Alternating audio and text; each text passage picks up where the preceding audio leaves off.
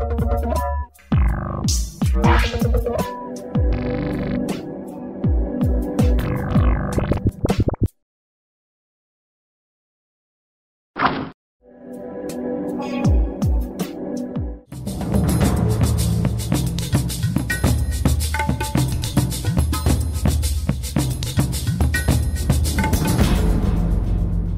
您现在收听收看的是《灿烂时光》，我是节目主持人管中祥。《灿烂时光》会客室呢，是由公司新闻议题中心 PNN、公民行动影音记录资料库以及《灿烂时光》节目呢，我们联合制播的一个视讯跟音讯的节目哦。你可以在这个呃中正大学 FM 八八点一的频段当中，在民雄地方地区这些你都可以听得到哦。那当然你在我们每个礼拜天晚上的九点半，在公司新闻议题中心的网站上面呢会有直播，同时呢也会在公库还有 PNN 以及灿烂时光的网页上面也会有后续节目的播出哦。我们今天要跟他聊的这个题目，我想很多人可能。呃，都有搭飞机的经验，可是搭飞机的经验，很多人会觉得说，哎，搭飞机可能会觉得，呃，还蛮舒服、舒适的啊，或者是我们可以很快速的到另外一个地方去旅行哦。那搭飞机的时候，其实我们也会遇到很多的空服员，那空服员也经常我们在新闻当中看到，嗯，这个对空服员的报道呢，要不然就是他的一个生活上面似乎是很惬意，另外一个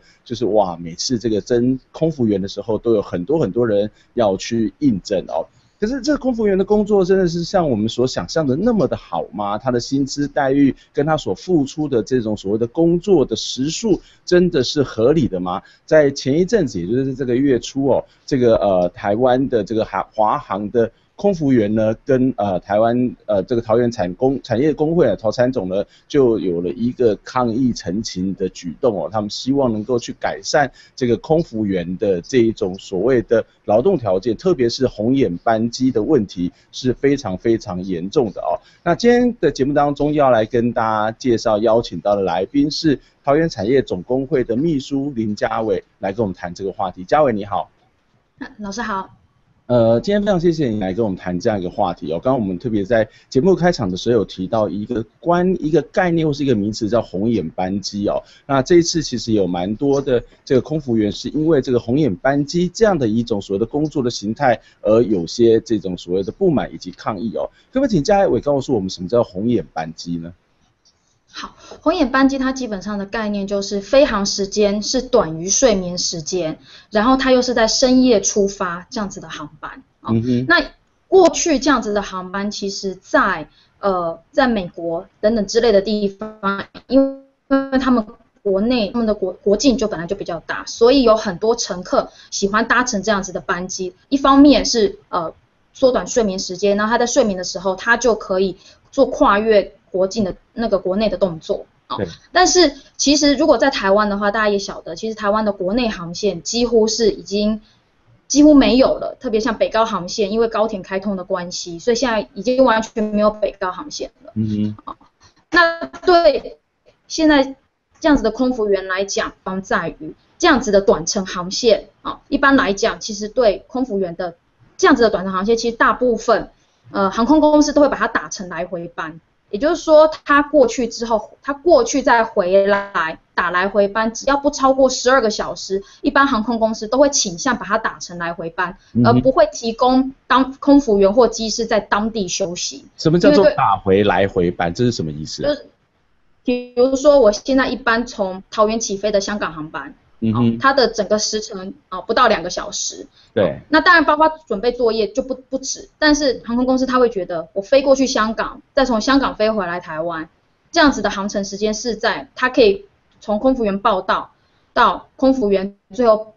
去香港再回台湾再报离这样子的时间。航空公司认为它可以缩短在十二个小时之内，嗯哼，所以它就会倾向把这样子的航班做来回班，嗯，而不会让组员在香港休息，嗯，那因为香港航线它本来就是比较短程的航线，所以不会有问题。但是其实像比如说飞缅甸的仰光，嗯，或者是飞马尼拉等等之类的，它其实就会有一种，如果你打成来回班，其实它会有一个状况，就是它很有可能就会超过十二个小时，嗯哼，那等于是。你想想看啊，就是空服员他在那种高仓压的环境之下，他又必须保持高度的专注力。那你让他这样子打来回回班的时候，超过又超过十二个小时，很大的负担。嗯、那如果是在平常时间起飞的时候，其实一般的空服员都还可以接受。但是如果这样子的航班它是被摆在深夜的时候，哦，大家知道吗？就是像以一个华航的空服员来讲。一个早上，以一个早上八点的航班来讲，嗯、我讲宽泛一点，八点的航班，嗯、大家觉得哎也还好啊，早上八点是正常的时间。可是你知道吗？空服员以华航的规定，空服员要在凌晨五点四十分就要到桃园机场报到。嗯嗯嗯嗯。他五点四十分就得到桃园机场报到，这还不包括他要化妆跟他要从家里到机场的时间。嗯哼。对，那在这样子的状况之下。早上八点，大家看起来还好，可是对一个组员来说，他是凌晨五点四十分就得到机场。嗯，好，那也就是他可能两。像你刚刚讲说打成来回班这个现象，其实是也包括飞行的这些机师嘛，也就是说这些正驾驶、副驾驶也在里头嘛。对，也有这样子的状况。嗯、那现在有一些航班哦，呃，航空公司它会让机师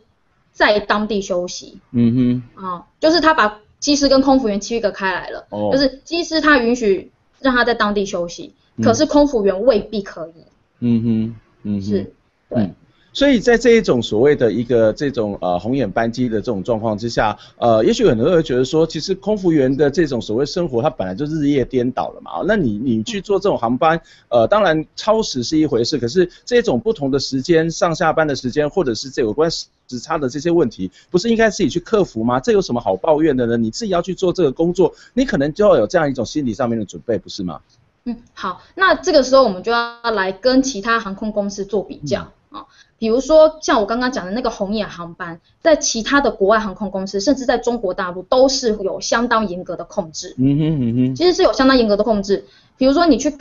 看呢，我我不要以华航，长荣的红眼班机就少华航非常非常多班，甚至严格来说，长荣只有一班飞关岛的是红眼航班。嗯，那如果我们在以国外航空公司来讲的话，我们以韩亚航为例。韩亚航它的规定就是，只要它遇到会有这种跨夜的问题，它就是一律给组员还有机师在当地有一个住房。嗯哼，它会让你休息过夜之后，它才让你回来，而不会硬是要求你要把它打成来回班。嗯哼，嗯哼，是。那我们不是反对红眼航班的存在，因为今天红眼航班它会有它会有这样的航班需求，就表示有这样子的乘客需求。啊，但是在这样的状况之下，其实组员他们期待的是说，我可以，我愿意去飞，但是能不能拜托公司让我在有一个好的休息的状况之下才让我飞？包括像，因为这种红眼航班它的时程是非常短的啊，是以现在国内的民航局的规定，它甚至可以让这些飞行的组员休息十个小时，嗯哼，在上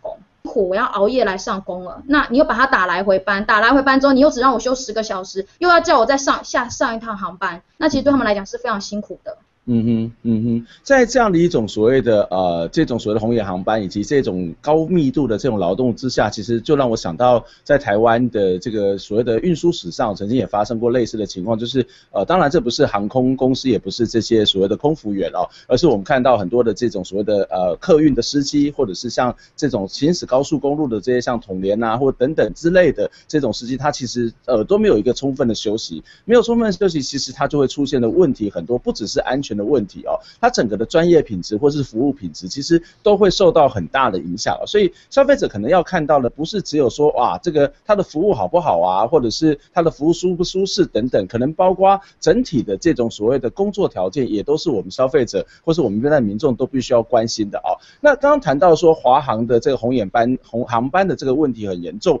呃，可不可以告诉我们它到底目前严重的状况是什么呢？就是它跟其他的这种航空公司比起来，呃，它的这种所谓的人力的调配，或者是它的频次又是怎么样呢？好，我举个例子来讲，我有做过一个统计，是我统计从八月三十号到九月一号里面的红眼航班。嗯哼。以八月三十号为例的话，那一天哦，我的算法是从零呃呃晚上十点到隔天的早上八点钟。哦，那我这个算法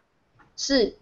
配合组员的报到跟报离时间，就是像我刚刚讲的，如果是八八点的航班的话，其实他五点四十他就必须来上工，就必须到机场报到。好，嗯、那如果我们用晚上十点到早上八点的这个区段来看的话，所有的红眼班班航班总共有三十七个航班，嗯，光华航它就包办了十五个航班，嗯哼，光华航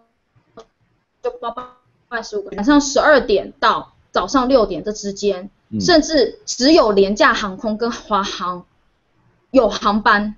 你了解我意思吗？就是其实那样子的时段，因为红眼航班它的票价也比较低廉，对。一般其实是航廉价航空公司比较喜欢使用的，而且另外一方面，廉价航空公司它为了要跟一般的正常航空公司做区隔，所以它在机场的使用上面也通常都会使用这样子比较对对，比较冷门的时段。嗯、那结果华航竟然就可是，在深夜十二点到凌晨六点这之间，只有酷航、香草航空哦，还有那个酷航、香草航空跟捷星航空有在飞。嗯，哦，那剩下就是两个华航飞日本的航班，哦，那你就会觉得这样的状况，就会觉得非常的荒谬嘛，就是其实你这样子排，就是会让你自己，你是一个国际航空公司，你你这样子排，你这样子的排法，就等于是把自己的呃，不管是票价也好，或者是你的外在形象也好，就整个降格了嘛，嗯。哦那我我觉得这也是一个蛮蛮让我觉得好奇的地方，就是华航基本上来讲，它是代表中华民国嘛，对不对？它过去还是一个国营的这样一个事业，它其实这所谓的一个国际之间的这种所谓的知名度也好，或者它代表台湾的形象，也是一个非常重要的一个航空公司。它为什么要有增加这么多的红眼航班？它到底考量的是什么？那第二个问题，我想要接着问的是说，那这样的一个做法，难道没有违反任何的法律的规定吗？哦，好。那呃，我先从他们为什么要开那么多红眼航班谈起啊、哦嗯。那这个也是我们觉得华航在营运策略上面比较让我们觉得比较奇怪的地方啊、哦，就是我刚刚有提到，像那样子凌晨四点跟凌晨五点各有两班是飞往日本的大阪跟东京。好、哦，那其实华航在早上八点左右的时候，它也有一班是飞往大阪的航班。结果据空服员跟我的说法是，因为呃，凌晨起飞的票价比较低廉，所以就变成、嗯、那早上的航就反而变成早上飞大阪，因为票价比较贵，华航的呃乘客他就会倾向他要选择这么早的班机搭乘华航起飞，嗯哼，结果反而造成了早上他那个要飞往大阪的那个航班反而变成非常非常少人，嗯，那这就是经营策略上面的问题嘛，大家可以看到像今年华航又说他。营收要突破历年的新高，一千五百亿元。嗯，那我们都很恭喜华航可以做到这样子的业绩。可是问题是它的利润显然是没有反映出它的利润没有反映出它的营业额。那其实我们认为那个跟它的经营策略有问题，就从刚刚我讲的那个日本的航班之中就可以看得出来。那另外一件事情是说，关于红眼航班到底有没有违反相关法令？那这个也是我们现在对民航局感到非常失望的地方。嗯，为什么会这样说呢？因为民航局它在制定空服员跟机师的休息时间，还有工作时间的那个的那个限制，它其实是它其实是非常非常宽松的。嗯嗯。啊，而且有一件很特别的事情是，机师跟跟空服员竟然列入劳基法第八十四之一条的适用范围。嗯，这什么？那这点其实让我们觉得。让我们觉得非常不可思议，因为劳基法第八十四之一的意思就是你的像劳基法，它其实就是劳工最低的休息时间跟工作时间的保障嘛。保障，对。对，比如说双周只能做八十四小时哦，你的加班有固定的时数，你不能超过四十六，然后你每七天一定要休息一天，等等之类的。但是如果你的行业别今天被归类到劳基法第八十四之一的时候，不好意思，这些关于工作时。时间跟休息时间的保护，把劳基法是劳基法的后门，它是劳基法的后门。那我们很难想象是像机师或者是空服员这种关系着飞安问题的，尤其他们的身体、他们的疲劳程度其实是跟飞安有关的。嗯，竟然被劳动部列到八十四之一的适用对象。嗯哼嗯哼。那被列到八十四之一的适用对象的时候，就等于他的休息时间跟工作时间。就被打开来了，嗯，那就不再受劳基法的控制，嗯，那另外一点是以民航局的规定来说，其实在去年的时候，民航局它有修改过关于工作时间跟休息时间的法规，嗯，那我也跟在这里跟各位报告，民航局的那个修订的法规，竟然修的比既有航空公司的标准还要差，嗯嗯，就是航空公对，就是我现在航空公司已经有一套既定的标准了，那你民航局。修法，是不是你就算没有办法，你你我们都觉得你至少要维持在航空公司的标准嘛？嗯，那你怎么会今天修法修的比航空公司的既有标准还要低呢？嗯，那你今天把它修法修的比航空公司的标准还要低的时候，航空公司是不是就想说，那我干嘛给你二十四小时休息？民航局说我给你十小时就好啦，那不好意思，那就把把大他就把大家的工作时休息时间的标准就整个往下降。嗯，我我觉得这是一个让大家觉得非常荒谬的事情呢。这国家本来就应该是在一个劳动上面最基本的保障，它甚至这个基本也要超越于这个现在所有的企业的一些标准哦。可是我们可以看到，从这个例子来看，这个国家对这个所谓空服员的保障其实是比企业的标准还要低，这让大家觉得不知道这个政府到底在干什么，在让人觉得匪夷所思哦。我们先休息一下，我们待会回过头来再来请教嘉伟哦。就是我们看到空服员其实都大部分都是一个美丽的形象，可是美丽的背后其实存载了多少的哀愁，以及我们看到这红眼航班到底对整个台湾的航空产业，或是对于所谓的服务业来讲，或是对于旅游业，甚至对于所谓的空服员本身的身体以及他的整个心理的状况，会有什么样影响？我们先休息一下。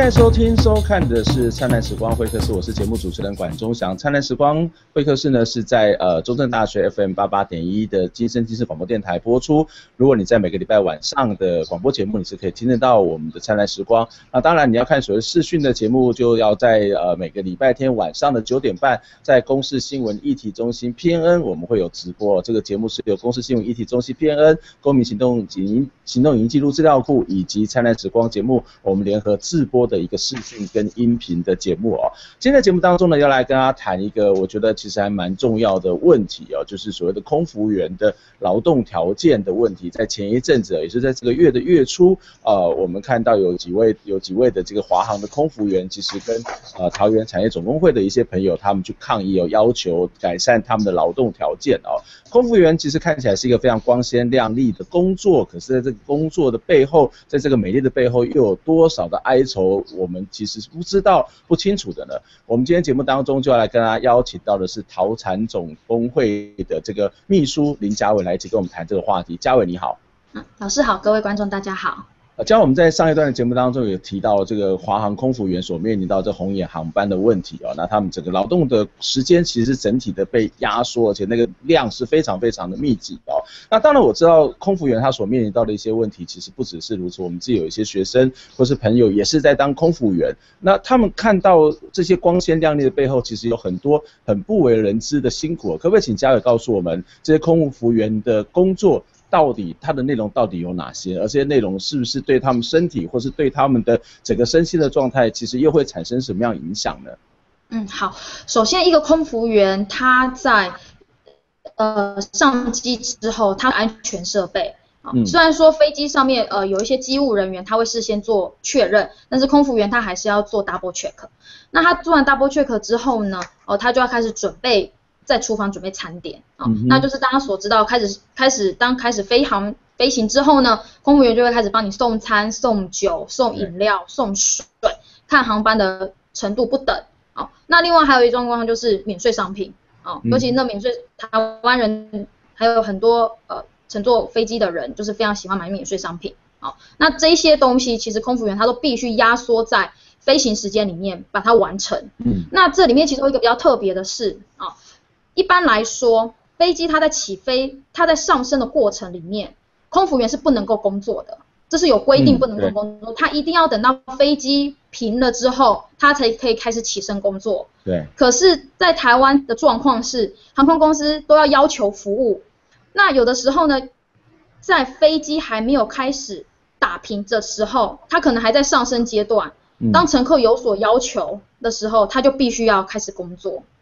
那或者是当一个航班很短的时候，航空公司又不愿意缩短、缩减服务流程。比如说以一个香港航班来说，嗯、空服员能真正服务的时间只有五十分钟，很短。那他在五十分钟之其实非常短，他要在五十分钟之内，他要给你饮料，他要给你餐盘，他还要收你的餐盘，因为在下降的时候就、嗯、就是完全必须停止动作。好，所以在那个起飞的过程中，空服员就必须起身工作，这造成他们很多空服员有子宫外倾或者是子宫内倾的问题。很多空服员怀孕的时候，很多空服员在这种节时候，他的小朋友可能就会流产流掉了。嗯，而且这长期造成的状况会变成他们很容易不孕。啊，嗯，然后再来是当飞机还在上升阶段，他就必须踩着高跟鞋工作的时候，对他的脊椎。跟他的腰其实有很大很大的伤害，嗯哼，而且大家要想象哦，飞机的空间是一个人造的环境，因为它在高空之中，它要控制温度、湿度跟舱压，所以基本上它并不是一个舒服的状态。嗯，哦，飞机它是尽量去模拟在地面的气压跟地面的状况，那所以它并不是一个正常的空间跟环境。那当它不是一个正常的空间跟环境的时候，空服员或者是机师，他必须要维持高度的专注力，那对他们来讲又是一件更辛苦的状况。嗯哼。所以其实空服员，所以在空服员身上最容易发生的问题，其实是免疫系统低下，嗯，还有因为免疫系统低下而带来的各式各样的问题，比如说荨麻疹，比如说晕眩，这些东西都是跟他们免疫系统很。呃，低下有关。嗯，那另外一点还有就是，他们为了要适应各种不同的航班，哦，所以他们有时候可能是短程，有时候可能飞越洋，哦，那他为了要处理这个时差的问题，都非常非常，状况很差的情形之下，还有这这种睡眠时光情形很差，他又在必须在飞机上劳动，那他就会很多组员，那再加上台湾的航空公司强调服务，嗯，所以他们情绪劳动的状况是，呃，是一个非常高的情绪劳动的状况。那情绪劳动就变成是，他们曾经跟我讲过一件事，就是当你穿上那个制服的时候，你是完全不能够有自己的情绪的。客人要什么，你就必须服务到好。像前阵子可以看到有一个长荣航空的客人，他故意刁难空服员，不断的叫空服员送餐，送餐到最后，这个空服员他不敢得罪这个客人，他就他就尽力去协助客人的需求，可是客人还是不满意。然后下了航空公司之后就投诉他，可是大家不知道是那个客人在飞机上多么极尽在刁难跟羞辱他。后来他一下航班之后，他就整个人崩溃，然后就就辞职了。哦，那你必须知道，那个一方面是身体上面他必须承受那么他的身体上面他必须要去适应那么人造的环境。嗯，那另外一方面他的心心理上面他又是被迫不能有个人的情绪。那你知道那个身心的状态的挤压之下，其实他们的精神状况或者是他们的那个忧郁症、隐形忧郁症的那个状况，其实也是非常普遍的。嗯，这个其实都还没有谈到很多人会关切的所谓性骚扰等等的问题哦。你光是在这么短的时间之内的这种所谓非常高密度的矛盾，以及非常紧绷的这种所谓的紧张的生活，还有刚刚你特别谈到所谓的起飞降落，这个对所谓的膝盖、对关节，甚至才会有些人会产生整个中耳炎，免疫系统都会造成一些很大的这样的一种伤害哦，那这个其实呃有有时候是因为某些的工作，它必须要去承担这样的一个后果。可是这个承担后果的方法，其实有另外一种，也许是可以解决。例如说好了，我们也许他不需要这么高密度的工作，例如说他有适当的休息，他有适度的这个休息，包括他身体的休息，包括他心理上面的调整。那当然从这个角度来看，这个雇主航空公司就会觉得说，哇，我哪有那么多的钱去聘那么多的人？那我那这当然就会产生一种所谓恶性的循环。我不晓得在一般的空服员的这种呃所谓的工作状况哦，他们平均每一个机组的人员要服务多少的客人，以及他们是不是有充分的足够的人力来让这些空服员能够有所谓休息或替换的时间呢？哦，好，呃，我们在这次做过调查之后，我们发现其实空服员他的那个。高那个那种，他必须在短，他被迫在短时间之内服务很多客人，状况其实是非常严重的。嗯。再加上为了节省人力成本，华航他现在把所有飞往中国、香港跟日本的航班，他直接缺额一到四个空服员。哦，那这种缺额的状况就会变成，我们有做过统计，一个空服员他必须一个空服员他必须服务四十五个乘客。嗯哼。他必须服务四十五个乘客，然后他每一个。可以服务乘客的时间大概是在六十六秒到七十秒之间，也就是说，他每一分钟他就必须要把你解决掉，嗯、要不然他没有时间再去做其他的事情。而我刚刚讲的这个，其实都只有包括送餐的部分哦，嗯、那个还不包括有人会突然叫空姐去提供毯子，或者是突然要买免税商品等等之类，这些都还没有包含进去。嗯，哦，这个只包括他送水、送饮料跟送餐的部分。哦，嗯、那为什么我们会很强调说他的休息时间很重要的原因，是因为其实大家晓得航空意外的原因实在是千奇百怪。比如说像马航，你就会发现它有的时候会被飞弹打到。它有时候会突然不见消失，嗯、或者像复兴航空，它必须在台风天飞行，就是航空业面临到的状况，其实是真是千奇百怪。那在面对这么多奇奇怪怪的状况之下的时候，其实空服员跟机师他们必须要有非常非常高度的专注力，他才能够去应付这些东西嘛。嗯哼。那如果你的休息时间你不给予他足够的休息时间的时候，他其实光应付旅客的。机上服务需求他就来不及了，他怎么会有闲暇去顾？他怎么能够再去做紧急应变的时候，他那个反应力一定会下降。嗯哼。所以这就是为什么我们非常强调，你绝对不能够缺额派遣。你今天少一到四名空服员，你觉得你有省下人力成本，可是你没有办法保证发生意外的时候。到底要谁来负担旅客的逃生的责任？那像航空公司，它都会在新闻稿里面强调说，它其实有派足够的人力，它都有符合法规。但是我要告诉大家，其实它符合的法规只有逃生部分的法规。嗯哼。就是我我简单说，波音公司它其实对于一架飞机上面要要配置多少空服员，它是有一个规定的。它是有一套规定的，那它这个规定是依据逃生的需求而来，也就是说，他认为我一架飞机上面我可能需要十二个人做逃生的工作。对。那可是问题是，空服员他在飞机上面他不可能只负担逃生的工作，他还要负担很多其他额外的，比如说送餐的服务或者是买免税品的服务。那如果你今天只用，那我我就。问是你法律规定，那可不可以？当你现在用最低派遣的标准去派遣的时候，空服员可不可以拒绝送餐？嗯，因为你是用逃生的人力配置在配置这些空服员嘛，那我怎么能够去额外提供你送餐的需求呢？嗯，对不对？你你当然，而且我要说一件事情是。像这件事情，我认为跟最近发生的消防员的状况也很类似，嗯、因为这些人他都是负责安全的问题，而且是公共安全的问题。嗯、我认为这种人力，你不但不该减编，你甚至还要扩编，嗯、要不然你没有办法应付临时而来的状况。嗯嗯，我我觉得这其实是一个呃非常大家必须要去特别警觉，我们我们或许。只考虑到这个所谓服务好不好而考，我忽略整个安全的问题哦。可是，即便我们考虑到服务好不好这件事情，可能也要多一点思考哦。我常常在搭这种短程班机，例如说到香港或是到中国的这个所谓的飞机上面，我会常常觉得我我好像在打仗。就是说，那个整个的服务的过程，好像在作战一样，他必须在很短的时间去做好所有的服务。可是你很多人出国旅行或者出国洽公，他其实希望能够是一个比较悠闲、比较优雅的这种所谓的服务的过程，或者所谓休息的过程。可是我常会觉得说，哇，这个好紧张哦。可是紧张其实不只是空服员紧张，他也让乘客也在整个状态里面，在这个过程中也是非常非常的紧张哦。我们节目当中其实也不断在强调一件事情，没有好的劳动条件，他就不会有好的专业服务哦。如果我们希望有好的专业服务，我们当然要希望整个环境是能够更好，整个工作环境是能够更好哦。我想最后请教嘉伟一个问题，那现在华航怎么去回应你们的抗议的诉求，或者是接下来你们该怎，你们要怎么做，以及我们可以怎么样来参与这样的一个过程呢？嗯，好，呃，在他们上一次在呃桃园县政府抗议之后，